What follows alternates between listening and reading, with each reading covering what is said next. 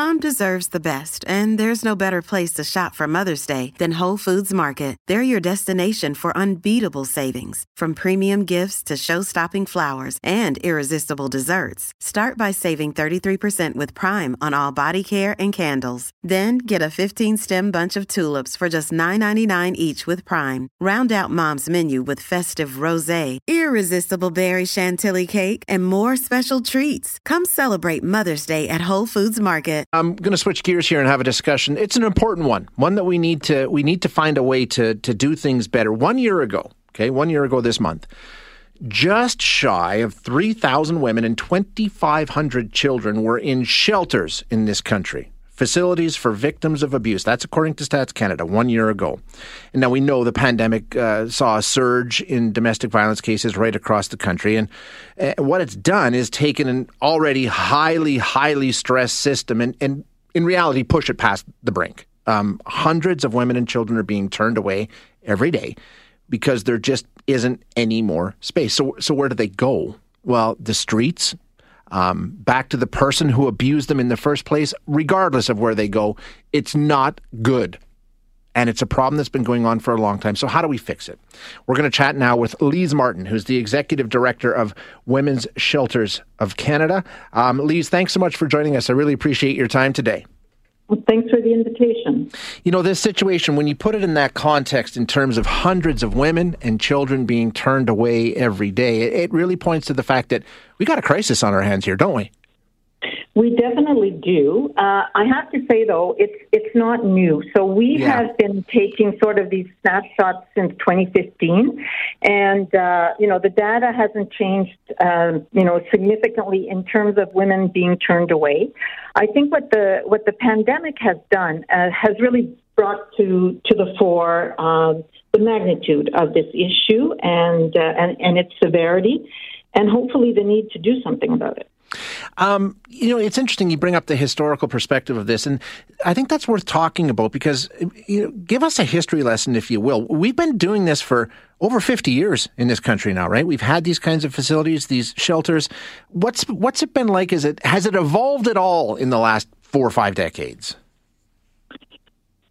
Well, I think it definitely has evolved. Uh, I think you know when uh, when shelters uh, initially started. I mean, they were started, uh, you know, by women. Basically, it's interesting because the first, I believe it's six or eight shelters um, that opened across the country, ho- opened in the 70s, and you know, way before internet, way before fax, and so neither of them were aware of what was happening. So it was really a uh, a movement, a spontaneous movement that happened across the country. That you know, this was one of those moments. We need to be doing something about this. Right.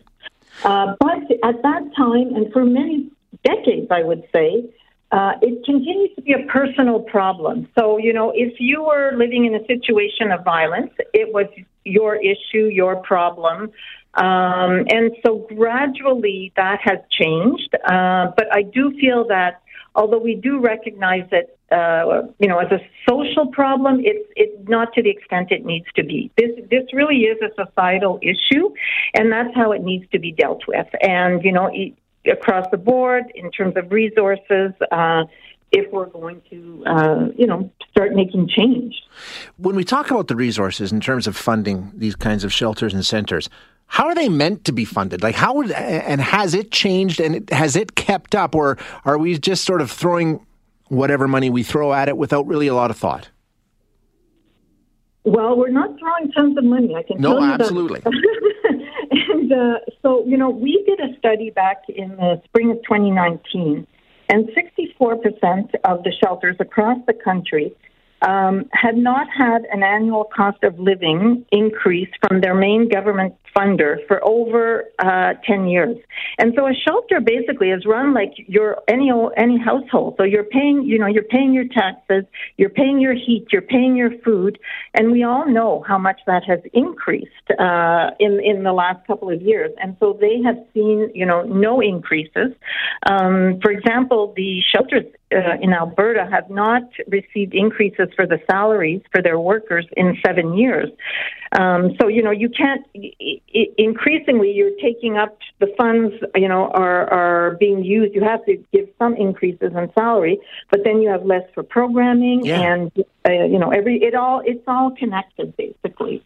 Um, so for sure to, to have that um, sustained funding, you know, something you can count on and that it's adequate, uh, would make a huge difference. And uh, this is part of the reason why uh, we as an organization, as Women's Shelters Canada, have been advocating for a national action plan uh, for over a decade.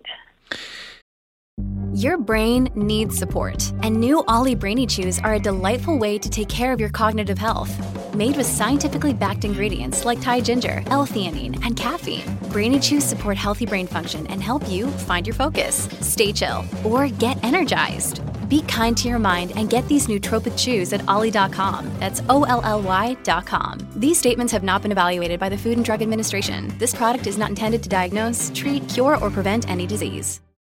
Hey, it's Ryan Reynolds, and I'm here with Keith, co star of my upcoming film, If, only in theaters, May 17th. Do you want to tell people the big news? All right, I'll do it. Sign up now and you'll get unlimited for $15 a month and six months of Paramount Plus Essential Plan on us. Mintmobile.com slash switch. Upfront payment of $45 equivalent to $15 per month. Unlimited over 40 gigabytes per month. Face lower speeds. Videos at 480p. Active Mint customers by 531.24 get six months of Paramount Plus Essential Plan. Auto renews after six months. Offer ends May 31st, 2024. Separate Paramount Plus registration required. Terms and conditions apply if rated PG. Do we need to have a more thoughtful way of funding, like you say? I mean, first of all, we need to increase the funding, granted.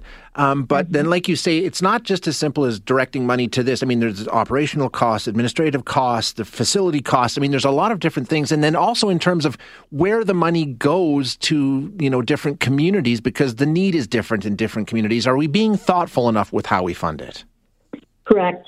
And uh, in terms of, of uh, what we're what's being referred to as a national action plan, um, you know, to put it simply, we've often said that the uh, levels of services and protection available to women and their children should not depend on their postal code. Yeah. And that that's currently the situation as it is.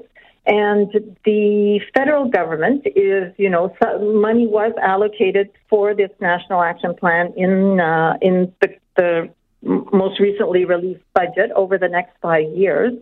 Uh, but our understanding is that funding is going to be given out on a per capita basis. So basically the same formula uh, that that we encounter so often, and and that means that you know often the those who most need the services will not have access to those services. And so, for example, I'll give you the like the North, the territories. Uh, in twenty, uh, not not this year, but so in 2023-24, 78 million um, is allocated from the federal government. But on a per capita ba- basis, that means that each of the three territories will receive less than $1 million. I mean, how can you even begin to address this issue And, in the and, North? and, and the rate of domestic violence in the North is magnitudes higher than it is in other provinces, right? yes. So the yes, need is much higher and the funding is the same. Or not even the same. I would even argue lower. Yeah, but, yeah. Uh, yes, you know, and, and that's you know linked to intergenerational uh, trauma, colonialism, and uh, and and you know the other thing that's often not taken into account is that the cost of delivering services, the cost of, of materials, is so much higher in the north. And I think you'll see also there's there's that northern issue, but there's also a real urban-rural divide as well. I wanted to ask you uh, we talk a lot about the affordable housing crisis that we're seeing in Canada right now and how hard it is to find affordable housing in so many places across the country. Does that make the situation that much worse because um, people are relying more on shelters because they can't find an affordable alternative? Yes, uh, there is a direct connection there, and you know the reason you know women the shelters are having to turn away so much so many women is that women are staying longer uh, because there's nowhere to go. Yeah, and and you know these women need. I think it's really important to to specify they need safe and affordable housing. Like it's it, you know the, the the safety component is very important, uh, obviously for for women fleeing violence. So uh, you know, that is, is linked to the lack of safe and affordable housing is linked to so many issues, of which one is like the, the capacity uh, in shelters, the, the number of women they can they can take in, um, and also the fact, you know, that a lot of women find themselves going back uh, to these abusive situations because there is no uh, no alternative for them. Um, last one here. Are these conversations happening? I think for a lot of governments, it's just, oh, we're doing this kind of funding and we're doing that kind of funding, and this is how much money we're giving. But like you say, there needs to be more thought around this. Are those conversations having uh, taking place at different levels to make sure that we're we're doing this in a better way instead of just saying, "Oh, here's a check," and you know, are we having the kind of conversations we need to have? In my opinion, we're not having them enough um, because, uh, you know, the federal government is speaking to, is basically uh, developing agreements individually with each of the provinces. And that is not uh, going to meet the objective. We need to also address this from the system, systemic, uh, in order to ensure systemic change. We need cohesion of policy and legislation across the country. We can't have this patchwork of, of systems um, and uh, so that's making it very difficult, and that is what we feel we will continue to advocate for um, for for these uh, for, for, for taking the long view.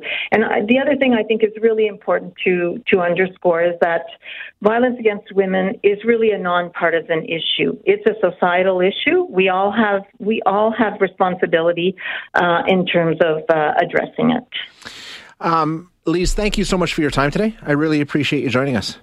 Okay, thank you so much. Have a good day. You too. That is Lise Martin, Executive Director of Women's Shelters of Canada. And, you know, it's it's a it's a situation that uh, I think you take a look at what's going on, and uh, the numbers are up, and uh, just the, the, the fact that we're turning women and children away from um, from shelters is uh, that that's not good.